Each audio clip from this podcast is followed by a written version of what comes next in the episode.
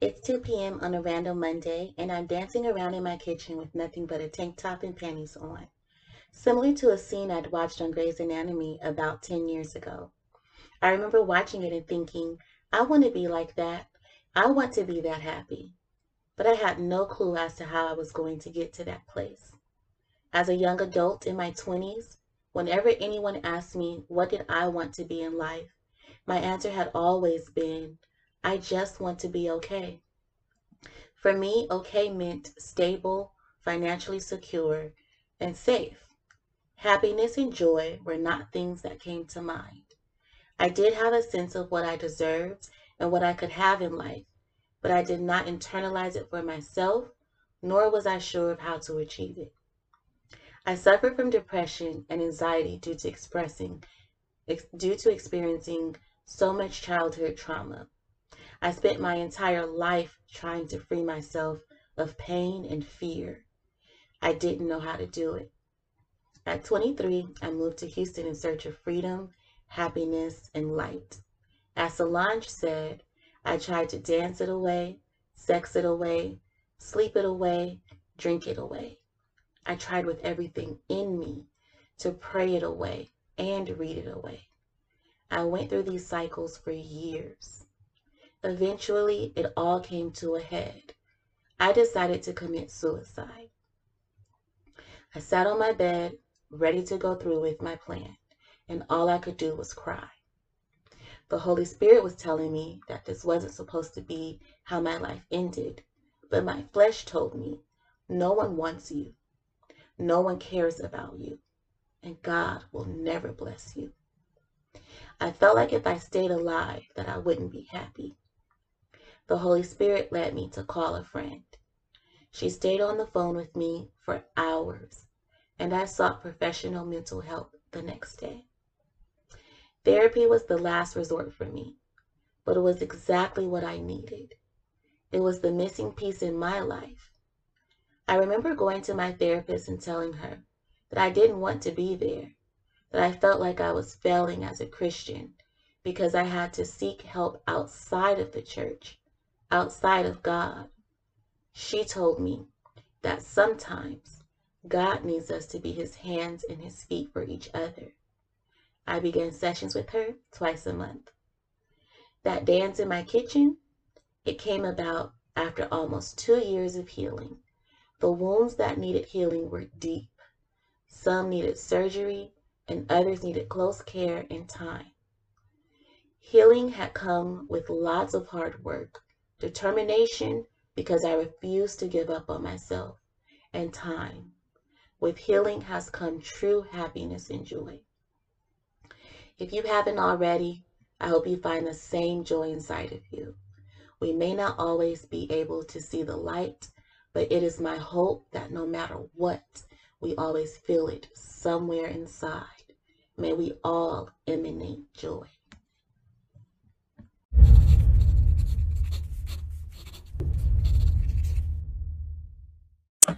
Welcome to Americana Quill, writer to writer. Please like and subscribe and tell a friend to like subscribe. Today, I tell everyone that this is such a beautiful soul who contributed to my blog this month of February. Um, the main piece that she wrote and that you just listened to is called Emanating Joy. Ladies and gentlemen, I want to welcome the great Diamond Reed. How you doing? So first and foremost, I want to say thank you for for doing this and for contributing to my blog, a written piece, and also um, I want to say a, um, a vlog, I guess, a, a, video blog as as a second part to it. As I'm so appreciative for you to do that for for the, as a contributor. Like this is huge for me. No, thank you. So I guess I want to start off with asking you what inspired you to write something so personal. Been an open book. I have always felt since an early age, probably since high school, that the things that I've experienced in my life were not um, in vain. I never, not never, but not until a few years ago did I realize that it was probably for other people. I just knew that all of the things that I experienced were not just because, like God didn't allow them to happen for no reason.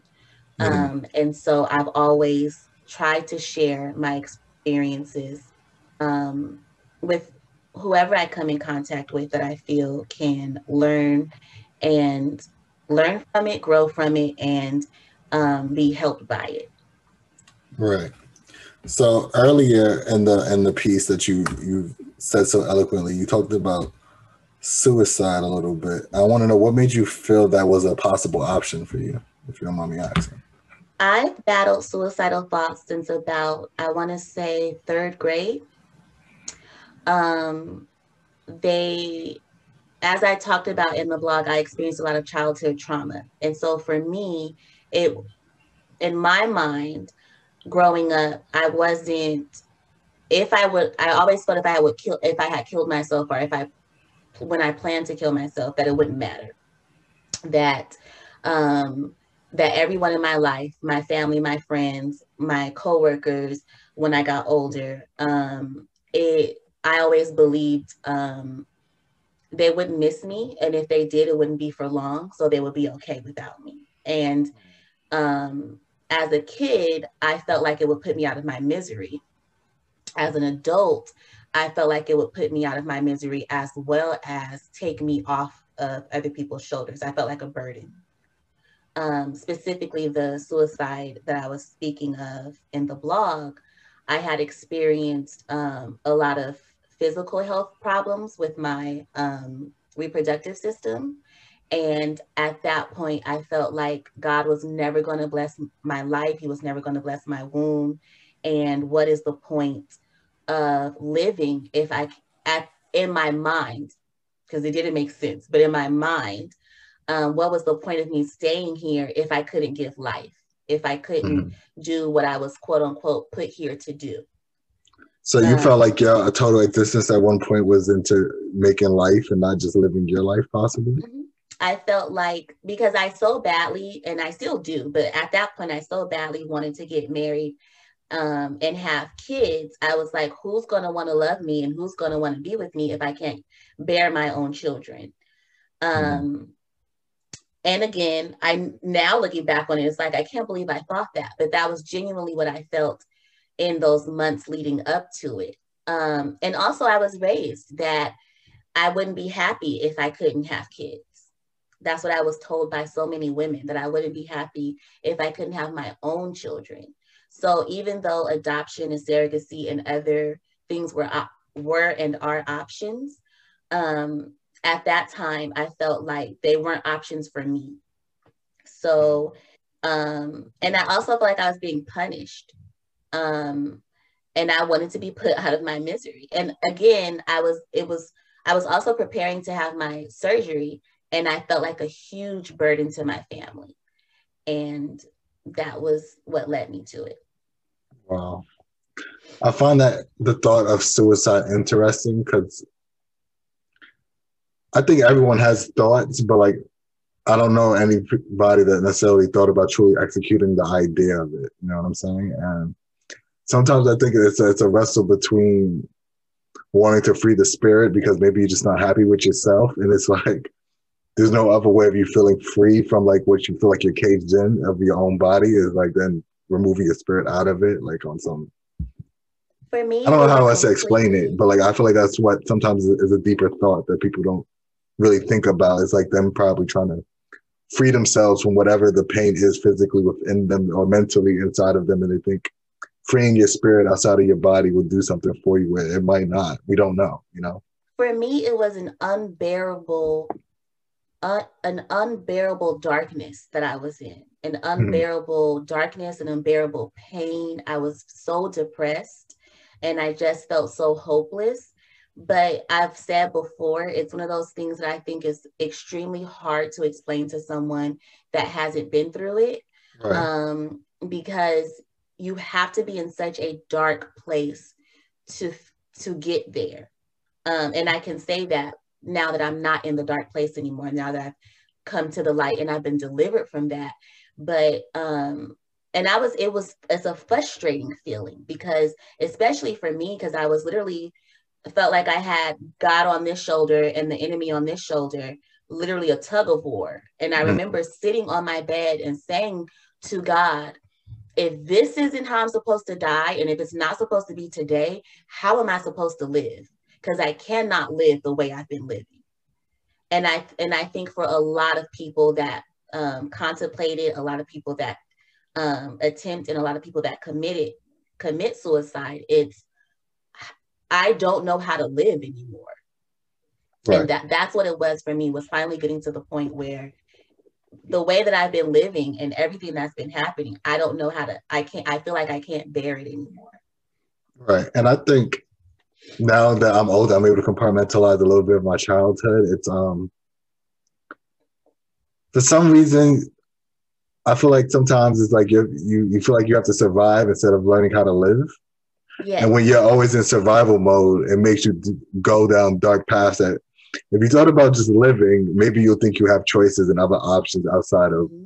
just trying to survive. And not to dig too deep on my childhood or yours, but I know you you definitely had a few more rough patches than I have. So I could I could see why you feel like you're always in survivor mode and not seeing the moments of where you might think of living, of wanting to live. So like I just want to say I I don't know exactly because I'm not you, but I could I can kind of have a, lot of empathy for that moment of, of those thoughts because I grew up in what was supposed to be a suburb, but even then, it's still a lot of trying to survive it rather than just live. So I can only imagine you growing and up in not, Cali. We're not taught to. Um, a lot of times in our situations, we are not taught to live and to thrive. We're taught right. that these are the things that you do in order to make sure that a, you, you survive, survive, and B, you are able to later provide. Right. And it's you never learn how to live. And so when you get to the point where it's like, okay, everything I was taught and everything that everybody said that was supposed to make me happy is not making me happy. Right. And then on top of that, to be in a place where I'm being told what's going to make you happy is never going to happen for you. What I'm supposed to do now. Right. It's it's one of those things. It's like not what everyone what makes everyone else happy will not make you happy. You got to find your own path. But when you're only taught to do things a certain way because it's the only way they know it, and they think that's the route for everyone, it, it could lead to those things. I could imagine. So I commend you for um, finding you know a way out of that. Thank you. It was hard. I could imagine. So I guess now, I guess the question for you is: Are you able now to compartmentalize a bit better from your childhood traumas? No, I didn't learn to compartmentalize. I learned to deal with all of it. I uh-huh. learned to, um, well, I guess I have learned to compartmentalize, but I had to first deal with all of it first. I don't mean it in a negative way. I mean you're oh, able no, to assess the situation the and then put it in certain boxes. Like, okay, this is why. Exactly. Is that that's what I had to learn to do. For me, everything was in one big box and was pushed way, way, way far down, deep, deep, deep, deep into the closet. Um, and I had to bring that box out and and take things out one by one and look at them and examine them and deal with them and then put them in their own boxes instead of one right. big box, put them in their own boxes and deal with them as they come. Because our childhood comes up in waves and it comes up in every single new experience that we have. Our child self is always there. So I definitely learned in therapy how to, um, yes, definitely how to compartmentalize better, but also within compartmentalizing, because I think sometimes we think, oh, you compartmentalize, you you try to forget about it. I learned to actually take the time to remember the memories, the experiences, um, learn from them, apply what I need to, and then move on. And sometimes not move on. Some of the things I, I'll never be able to actually move on or move move past, but I can definitely, I've definitely learned and am learning to live with them. Right. So what now I guess helps bring your spirit joy? What brings me joy now is um, Transparent Tuesdays, her open diary. So, Transparent Tuesdays is the podcast that I do on Tuesdays in regards to women's empowerment and just honestly sharing my most vulnerable snapshots of my most vulnerable self and um, sharing my experiences in order for other people to know that no matter what you've gone through, you can overcome it. And that's um, her open diary is my Instagram account and profile that I use to do it on a more daily basis. Um, and just doing the things that make me happy bring me joy. And it can be as small as having 30 minutes to myself in a day that are quiet and I'm drinking chamomile tea, or as big as planning a, a trip and a trip for me is always seven days. I don't know what it is about seven days for me, but I like to be off for seven days in a row um, and experience a new place, a new culture, new food. Um, writing brings me joy. Reading brings me joy. Learning more about my relationship with Christ, um, I think brings me the most joy. Oh, wow. So I guess a little bit to jump a little bit back to what we were talking about what was it not being loved the way you wanted a part of these feelings that you had of, of these deeper issues that you needed to, to understand about yourself and, and growing from those? I wouldn't say that it was not being loved the way that i wanted to be. I wasn't being loved the way i needed to be. Got it. Um i to go back a little bit in my childhood in my own experience the only person that I remember um, experiencing true unconditional love from was my grandmother. Um, I, when she died, I was like, well, what am I supposed to do now? Right. And she died seven months after my mom passed away. So not only was I not receiving my mother's unconditional love, I wasn't receiving my grandmother's unconditional love. And I didn't know what that looked like for any for anyone else to give it to me. Mm-hmm. Um, and it did feel like everyone else in my life did love me conditionally. It was like, oh, Diamond has to be. It felt like I, I had a very perfectionist attitude in spirit because I was. Um, everyone was so critical of me. Right. So I felt like in order to be loved, I had to live up to everyone else's standards. Right. And you were 10 or 11 when this happened, I believe, or? I was 10 when my mom died and 11 when my nana died. Okay. So it was back to back. And then I was 12 when I moved to Texas, away mm from my biological siblings and all of my family that I already knew. So right. it was like every any any semblance of what I was used to and comfortable in, I didn't have it anymore. Mm-hmm. Um, and yeah, it just, it literally felt like from that point on, all love was conditional. Do you, is it because you feel like they didn't fight hard enough to keep you in California or everyone had an excuse of why they couldn't keep you there? No, there was no one to keep me in California. There was no um, family that could take me, um, that could take me in. Mm-hmm. Um, and my sisters are also young. Like at the time, my older sisters were only, I want to say 22 and 17, like 17 yeah. or 18. They still so trying to figure out life for themselves. So I exactly. So it wasn't like, and my sister Nicole, who I ended up living with when I was 16, did her best as a 17 year old, getting ready to go to college, but there was only so much that she could do. Mm-hmm. And then when I got older, even our relationship I didn't recognize the unconditional love that she gave me. We actually just had a conversation about that. And I was telling her, I I think that I I pushed down my memories of her love because it it wasn't um, available anymore. When I moved to Texas, it wasn't available. I couldn't go to her and hug her or or lean on her and cry to her if something was wrong or to talk to my mom, talk to her about my mom or my grandmother. And mm-hmm. so not until this year at 31 years old was I, was I able to say, was I able to feel all of it again and to experience that. Um, and she's always been, I always say she's always been such a good big sister. She's always exhibited that unconditional love of you are beautiful the way you are. I love you just the way you are. You don't have to change. You can right. be your completely yourself. Yeah. Um, and she was really the only person um, other than, to me other than my mom and my grandmother that allowed me to do that.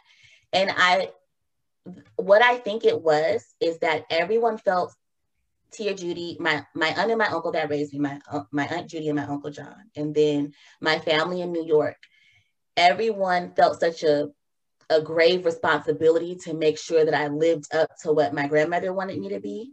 And the I guess the potential that she saw in me that there wasn't um, a very nurturing spirit there. It was a more make sure you do this, make sure you do that. You don't do A, B, and C because you have to be this. So there was there was never any room for mistakes. There was never any room to just let diamond be diamond. So what helped bring joy to your spirit? Um, I'll be honest. I think that it's my relationship with God that brings me joy because um, I feel like when you have a relationship with Christ, there's a light within you. There mm-hmm. is, and it's the light of God, it's the love of God that resides within you. And that is what allows me to be able to know that at the end of the day, I'm okay, I'm taken care of. Um, it gives me an unsurmountable amount of peace, like an unexplainable peace. The Bible says that it's peace that surpasses all understanding. Mm-hmm. And I wish that there was a scripture that says he gives us joy that surpasses all understanding.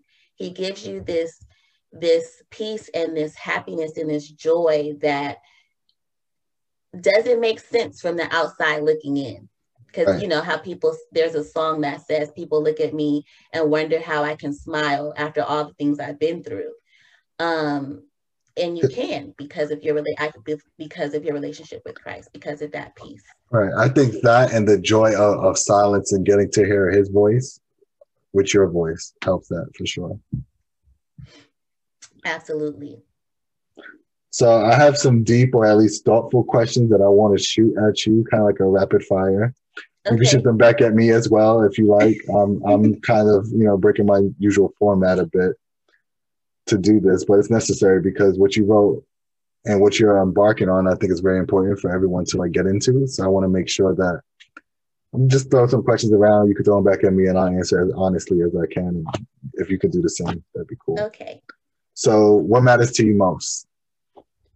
Uh, my family, my friends, and love. Okay. Do you want me to answer it back, or yes, you I feel like you. Sh- I should answer it, then you should answer it. Okay. What matters to me most is um, my family, my wife, my brother, my sibling. Well, that's my only sibling, but cousins, aunts, nieces, nephews, cousins. So just family as a whole. Um, my relationship with God and um, the things I feel like I was put to do on this earth is very important for me to try to accomplish. So. So, what are your most important values, and how how are you living in the ways that are not? Uh, how are you living with the with your values aligned, and how are you maybe trying to get them back into alignment at times? I guess. What are my most important values? Right, and how are you living in ways to try to align them? My most important values are, I guess, values or morals would be mm. um, honesty, loyalty, um, the first for some reason the first thing that comes to mind when you ask me that is friendship. I am really big on um and i think that's why i said one of the most important things to me is love. I'm really big on my friendships and my relationships with my family and my loved ones. Um i try my best to make sure that i'm loyal to them that i'm always avail i'm available as much as possible. What i've learned is that i can only be available when I've made room. I can't be available when I am depleted. Um, but to try to be available as much as possible, to be supportive, to just to be supportive, to be a, um, a listening ear, a shoulder to cry on if necessary, a cheerleader, um, to share in their joy um, when they're joyous. Um, how am I I am working on letting go of my own expectations in order to be that for my family and friends. Um, and also making my own needs known so that there's no miscommunication. And also trying to have that open line of communication to make sure I know what they need as well. You mentioned earlier, um, you asked me, was I not receiving the love I wanted? It is important to receive love the way we receive it. so I try to make sure that I learn different love languages and how my family and friends receive love in order to be all those things to them that I need them to be to me. That makes sense. So for me, I think it, it just boils down to the word integrity. I think um, keeping my integrity and not doing things just for for the time being will help make my spirit feel elevated, and from there I could be a better person for not just myself but anyone I get in contact with. So I think integrity is probably um, the most important thing I try to keep aligned. I like within that. my spirit. Thank you. I'm gonna work on that, that. too. so okay, what's the next question here? What are your most important needs and desires for yourself or for for people to enter your life? My most important and biggest desires are to it's so funny you asked me that because I've actually been journaling about it. Um, but my most important and biggest desires at this time are to fulfill my purpose in life. Um, I do believe that part of my purpose is to be a wife and to be a mother. Um, I believe that in marriage, there are things that God reveals to you that only marriage can. And the same is true when you have children, is that he teaches you things all over again for yourself and for your children um, or child if you only have one, because I only want one. Um, but my deepest desire is to be a mother, to be a wife, and to fulfill my purpose in regards to spreading God's um, spreading God's word to the masses in a way that I never thought it would look like. That's deep. So I think my most important need and desire is just to um, let the ones that my biggest desire for me to give to everyone else is that for those I love, for me to make sure I show them it the best way I can, on whatever the spectrum is, whether it's like a brotherly love, uh, my my wife, just let them know that they were truly loved by me. And I want to say my most important need, I think, is just um, just understanding of reciprocation. I guess at times, mm-hmm. but that's more of a I don't know. I'm still thinking on the need, but desire. I, I, I desire to be better for them if they don't feel like I love them the way they need to be loved. That's an important need. Is to um for it to be reciprocated. We all need it. We all which which it is. It is, but I think sometimes we don't take the time to internalize how they're trying to show us their love to us. You know. Yeah. So it's taking a moment of not just being in my own head about it, and and taking a moment to sit back and understand how they're loving me and then appreciate That's why I'm that. so big on love languages. Yeah. I'm like, I need you to love me the way that I receive love because the way you receive love might not be the same. And then we're going to be feeling like we're not loved. Mm-hmm. Right. Yeah. So, but I think everyone does that. I just think maybe I don't vocalize it maybe sometimes the way I might want to want to get it back from people. But that's a that's a me problem if I don't communicate it. You know, that's that's not on them. So I guess my next question is, uh, what are the operating principles of your life? Like, if you had like a few principles, like what are they? Ooh, okay. To be honest, um, like I just, I feel like I just, I don't know, I can't even describe the importance of that in my life. Um, mm-hmm. For me to be honest with others, and vice versa. Uh, what else? That's the only one I can really think of right now. And I think I that's the one that I that is like at the forefront of my mind is because I'm learning to be honest with myself. It's like kind of writing your own manifest manifesto, right? It's like when you think about your principles of like what you want to stand by no matter what. So for me, I think I kind of answered it earlier is um integrity. And I want to say not only integrity, but um morals, right? Like I think that's something that I'm really big on because I feel like a lot of people claim that they have morals, but then when their morals don't align with yours, it's like, let me tell you what my morals are, and if you don't, if you cross that line, then it's like, don't think, oh, uh, I'm sorry, is going to fix that because like this is like a clear line for me. And so I don't think I've always explained that to people, and therefore I'm quick to like maybe cut people off and never talk to them again. And I can live with that, but I don't know if they realize why I'm like that. It's like I'm not for the I say something here, but then I don't really mean it when it when it's crunch time. It's like no, like this is the line. Don't if you cross that line, then it's over for me. Like that's, and I think that's more based on my life of when it was times of survival and not necessarily of just living and trying to understand. Mm-hmm. So maybe that's something I got to work on. But I know for sure, um, integrity and morals is probably like my two main principles. Everything else, I feel like I could adjust or acquiesce to, but like those two things is like it's not for negotiation with me at all. I have a question because we talked about being in survivor mode. Mhm. Do you feel like when um when we're in survivor mode, you have blinders on and it doesn't allow you to like fully experience life? No, uh, no. For me, survival mode is like when you um when you see your family make certain decisions they told you that they should that you shouldn't do, but it's like, yo, you you I learned this from you. This isn't the way to go. Why are we doing this now though? Like, so now that kind of puts you in survival mode for like the household, or you thinking you're in survival mode for the household, but your parents might have it, but when you see it, it not look like they got it together, it, it worries you. It makes you nervous as a kid. But growing up, it's like, oh no, I do some of those things now too. But like, you're not thinking that as a child when you're seeing it because you're processing it a lot different. You know what I'm saying? So Mhm. those moments, I think, is more of a worldview of survival mode. And like when you step out of your house and you realize it, it's more wicked out there, at least than in here. It depends. Everything.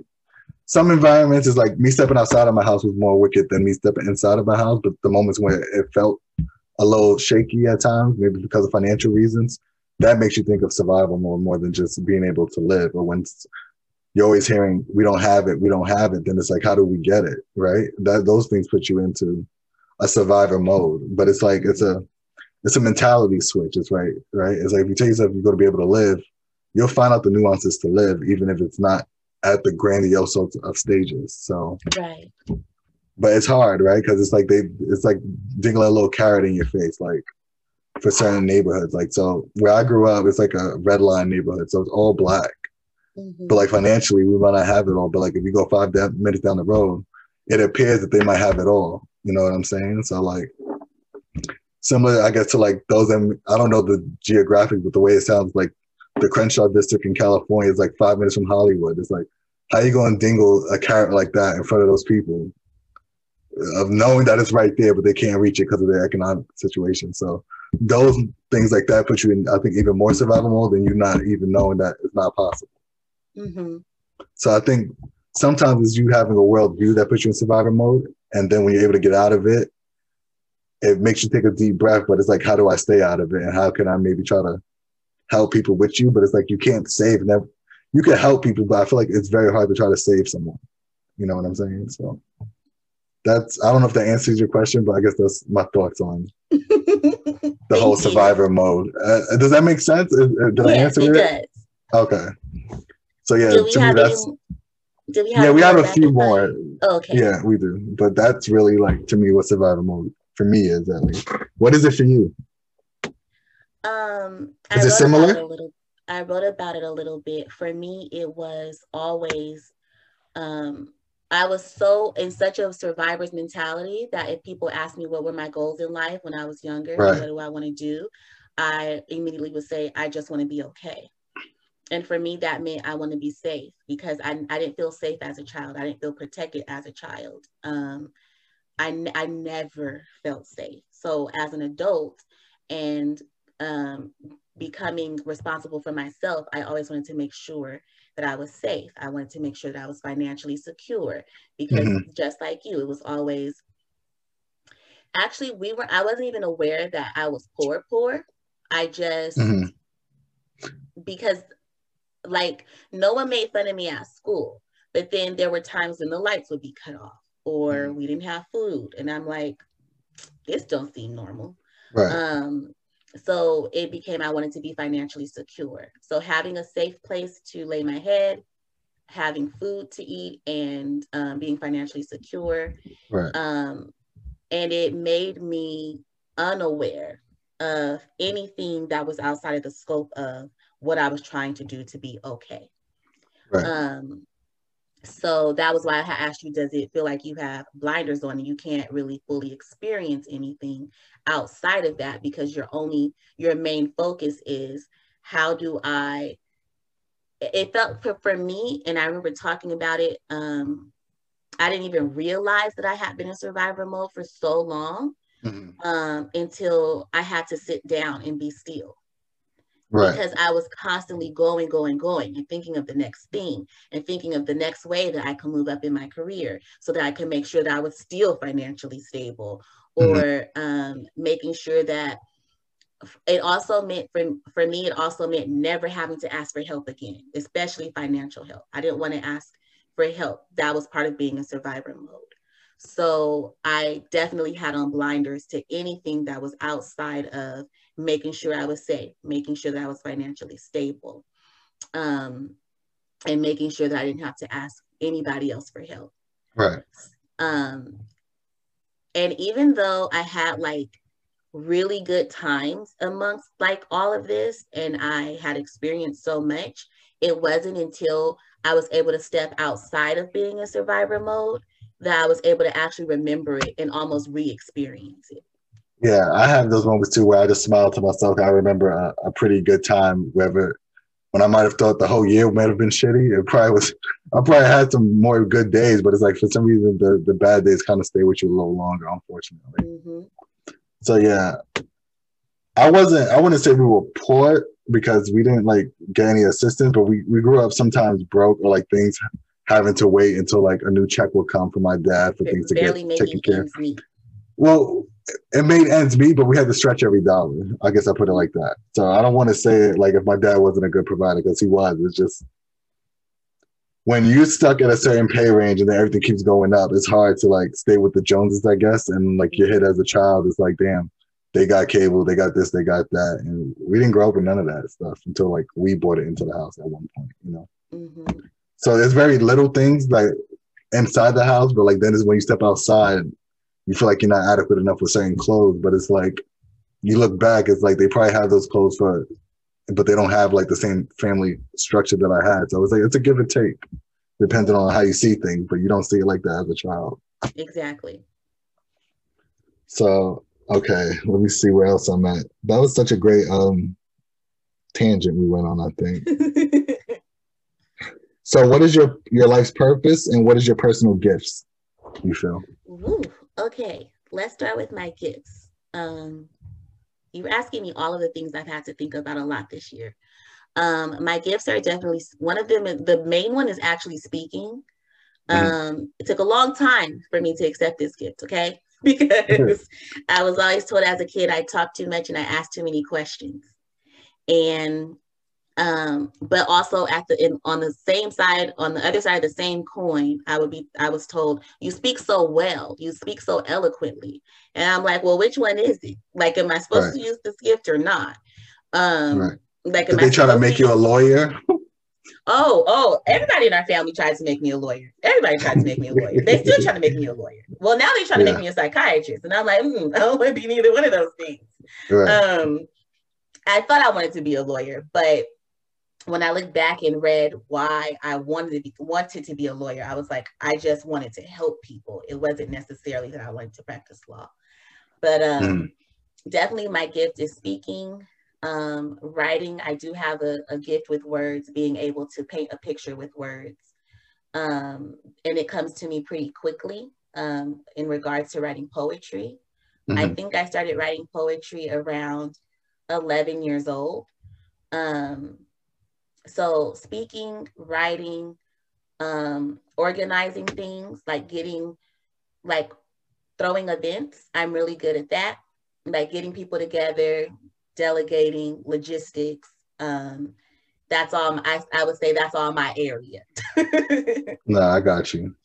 Um, my purpose in life is definitely to um, encourage. I'm de- I know for a fact that I was put on this earth specifically to encourage others, to empower others, um, and to to literally spread joy.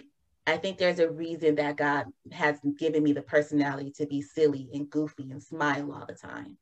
Um, is to elicit joy in others. Um, so yes, my purpose is definitely to encourage, empower, and to spread joy.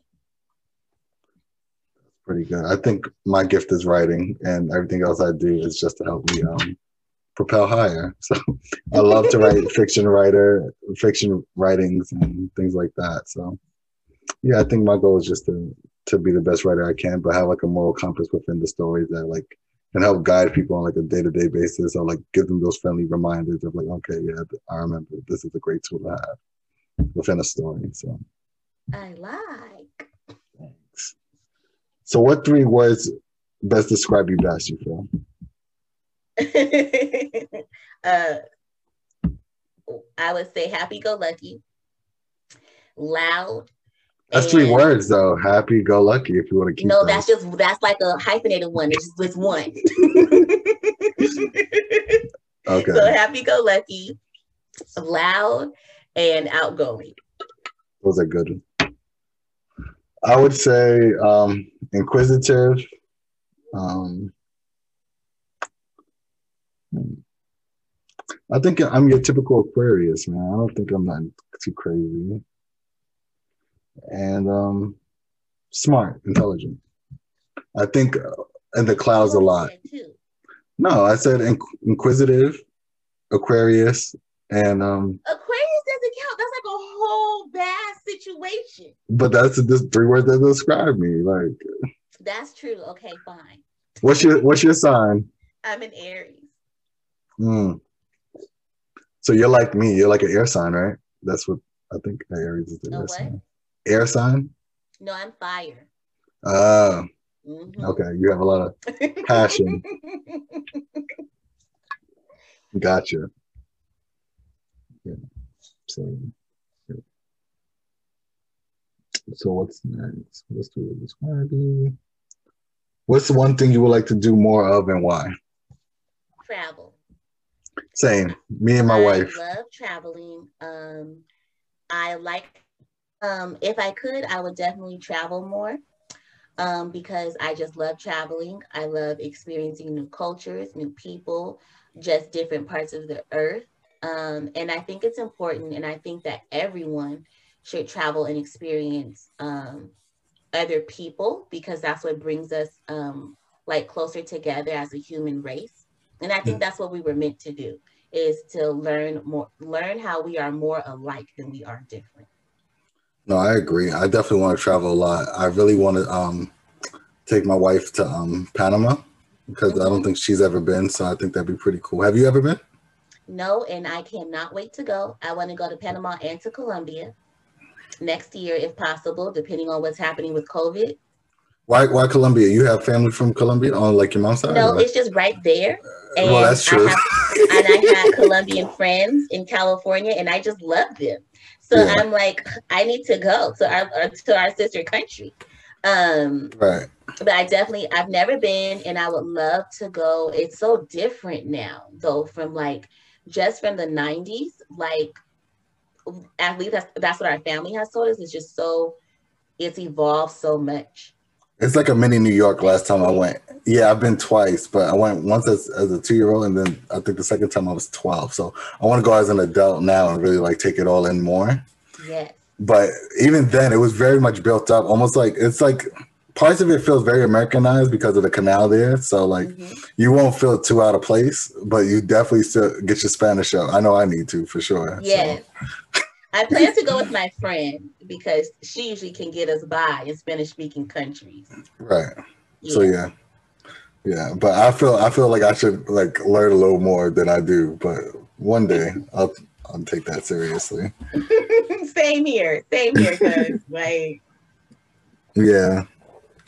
Um, what's some more questions I have? What would you like to stop worrying about, and what steps can you share with us to let go of the worry? Or what do you believe you can do, even though you might still work on practicing it? Because I feel like I got a bunch of tips, but I don't know if I really mastered any of it myself. I um wow, I'm trying to think of something I still worry about. You want me to go first? Maybe that can Yeah. help spark you. Yeah. for me it's more of getting out of my head when uh, like i realize i have this thing if i make one mistake i get so down on myself i start making compound mistakes of stuff i would normally not make a mistake on So it just amplifies the the mistake because I'm not getting out of my head fast enough after the making the mistake and just letting it go. So there's one thing I can let go. It's more of not compartmentalizing, but more of a quick meditation just to like set my mind back to the realignment I need to keep going. And not I like let those mistakes keep rumbling on in my head while I'm making new ones, if that makes sense. So, do you affirm yourself aloud or in your mind? A little bit of both, but sometimes it's like you're just so much on the go. It's like you don't, you know, you got to remind yourself, yo, stop, take a second, take a deep breath, and like let yourself know that you're good. You can do this or whatever it is, you know. It's like it could be the littlest thing. I just realized I started making compound mistakes of stuff I wouldn't normally do because I'm mad at the first little Mhm. mistake I made instead of letting that first mistake go. Mm-hmm. What are we like the same person? Um, I would say I need to stop worrying about my capabilities. Mm, And I'm literally working through it right now. My affirmation currently is I am a child of God, therefore I am highly favored and I am more than capable. so that's Um, a that's a great one to have in the arsenal. Thank you. I think that a lot of times we forget whose we are. Yeah. And if God is my father, then I can do anything. I can Right. literally do anything. I, I there are no limitations to who I am and to what I can do. Um, I believe that when we put limits on ourselves, you are limiting God. So I definitely need um, am working on not worrying about my capabilities and is am like I constantly ask myself, am, am I supposed to, God, you want me to do this? Are you sure you want me to talk about this? Are you sure you want me to go there? Are you sure you want me to talk to that person? Um, but why not me? Why Right. not? Because I'm still his I'm his child. It's, it's so it really doesn't matter. Nothing else matters except that I am his child. So that is currently my affirmation. I just started it 12 days ago. I started at the beginning of December. Um, I am a child of God, therefore I am highly favored and I am more than capable. No, that's beautiful. I think for me also now that we're talking about worries and stuff and like how to like shake them, I just had it in my head. I want to say um not worrying about the ending, like know your ending, but don't care of how the journey goes. As long as if you have the ending in sight and know what you want to reach, just know that God will find the path to help you get there and not focus on, oh, this this part wasn't exactly how I envisioned it was going on. Like I think those things cause more worry than than, than what's necessary sometimes too. Yep. That's like very liberating to get to the point where you are no longer worried with what things look like.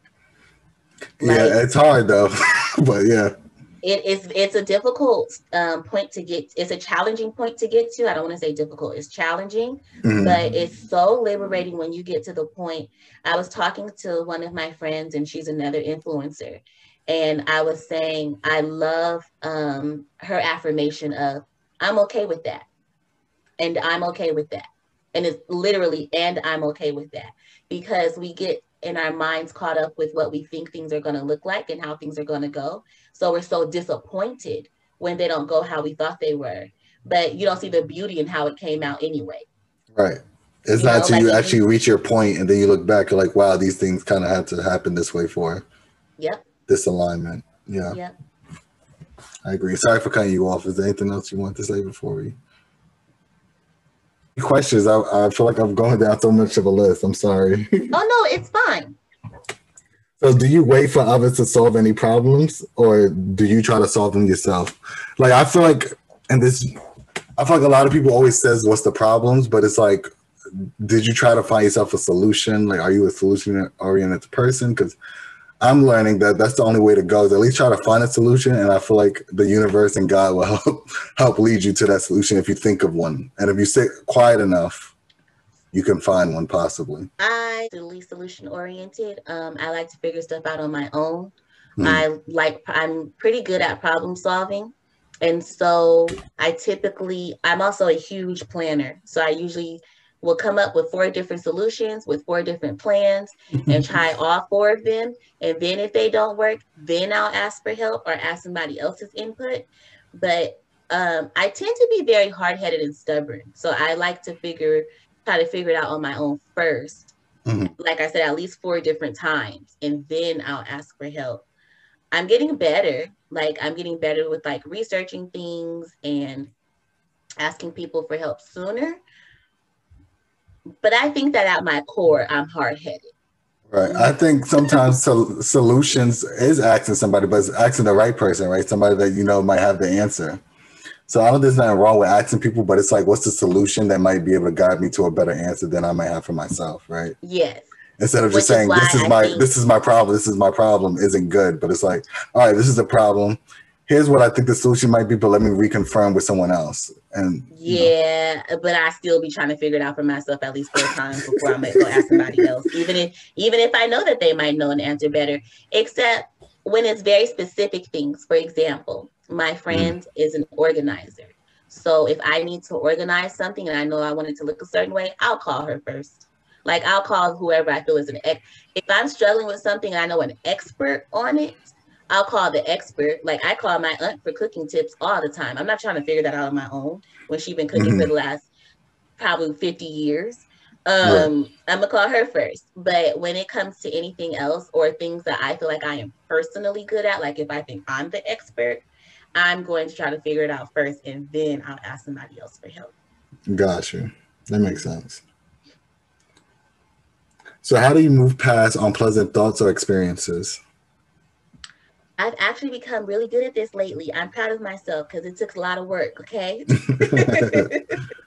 I um I do um, breathing exercises. So if something um, like if I'm having an unpleasant time or I'm frustrated or aggravated or somebody made me mad, perfect example. Somebody had an attitude with me at work today, and me being the sassy person that I am, my initial reaction wanted to be to respond the way that they responded to me. But adult grown up diamond was like, let me breathe through this first. And I also I'm I love to try to understand the other person's perspective. And even if I don't understand it, if that means I have to make up my own story as to why something happened, then that's what I do. So I Right. decided that maybe he was having a bad morning or didn't have what he needed on the line and that's why he was so aggravated and he responded to me the way that he did and i decided to leave it I, I decided to leave it alone. I decided not to approach him Right. and let it happen again.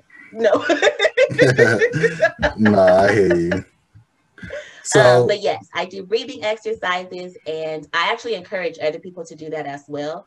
Um, when you're going through something if you're going through something with a person try to understand their perspective if you're having an unpleasant unpleasant experience with like out out outer body sources that you can't really control recognize that you can't control it and try to let it go yeah, I think that helps. I think raising or changing tones with people helps because then it makes them off guarded and they don't realize that they might ease up their tone when you ease up your tone. Just saying things I learned in like sociology classes and different things. Um, absolutely is what I do in, in moments like that. Oh, and still and smile a lot. I Right. smile a lot because it catches people, especially when someone's being mean or rude or disrespectful.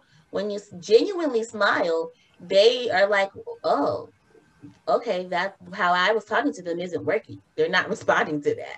And even though we're wearing masks, they can still tell when you're smiling. You think so? Mhm. I'm a server right now, and I wear a mask 24 seven, and they definitely can tell when you're smiling. They smile right back. That's true. I guess. because you can see you can see it in your cheeks and in your right, eyes. you see it right, it raised up. Yeah. Yeah. So, are you holding on to something that would be better to let go of? If you can share, what is that, and what's your what's holding you back from letting go? Nope. You feel like you're letting everything go, or letting Yep. everything flow. In 2020, that is what I learned. I manifested at the beginning of 2020 that I would have clearer vision, that God would allow me to see things in a more, um, in a much more clear perspective than I ever have before. And Mm. one of the that's the main thing I learned this year is to just let it go, whatever it is that whatever is not um, serving a purpose in my life and is not helping me become the person that I want to become and fulfill the purpose that God has given me, I let it go. Yeah, I think for me, it's trying to learn how to forgive, but sometimes it's like you cross a line. I just don't feel like forgiving, you know. But But forgiving Um, is not for the other person. Forgiving is for you. But I feel like I I feel like I could live with it, like and make them feel uncomfortable. But like maybe that's not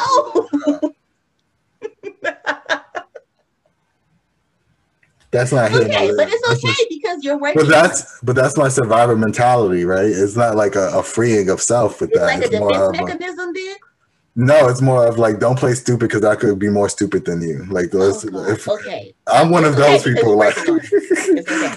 I'm just one of those that like I'm willing to go further than you're willing to go, and since I know myself and I'm willing to do that, I'll take it wherever you want to take it. Like Petty, petty, petty. Maybe, Yes, we gonna pray on that. We gonna pray on. Right, so that that's something I definitely got to work on, and I, at least I'm aware of it. It's not I'm Yes. not naive. And you admit it. yeah, that's first step. absolutely. That's first step. So on a scale of one to ten, when it comes to being calm and centered, where are you on most days? When it comes to being calm and centered, Mhm. it might not look calm and centered to everybody else, but I know I'm calm on the inside. So I would say a strong seven and a half. I would say I'm a seven or eight. It takes a lot to get me. and a half, eight. takes a lot to get me off, but once you got me off, it's like just just stay away for a little bit. But I'll be fine. I'll get back. Yeah, a lot of people have told me they don't want to see when I'm not calm or when I'm not happy because I Mhm. I genuinely like I generally am, and it takes a lot to get me off my rocker. Right. But Uncle John does a really good job of it. Yeah. Yeah, he knows all the buttons to push. Uh, For the What is the- listeners, Uncle John is my uncle that raised me. right. What is the last book you read? And what did you learn Uh, from it? Since this is a writing podcast. I don't remember the last book I read. It was something I downloaded on Amazon, and it was complete trash. Um, because it was I not purposely it's not my book, ladies and gentlemen no, it was not your book. No, no, no, no.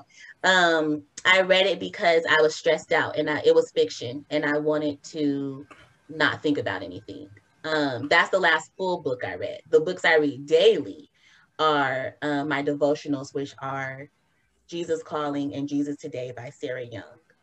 okay, nice, nice. Oh, oh, So- and there's a really, really good one called, it's right here on my desk. It's called Because of Jesus, Today is Your Best Day. And it's by Roy Lessin. Okay. So everyone that's that's pretty cool. So the fiction book was no good at all. I love reading fiction books.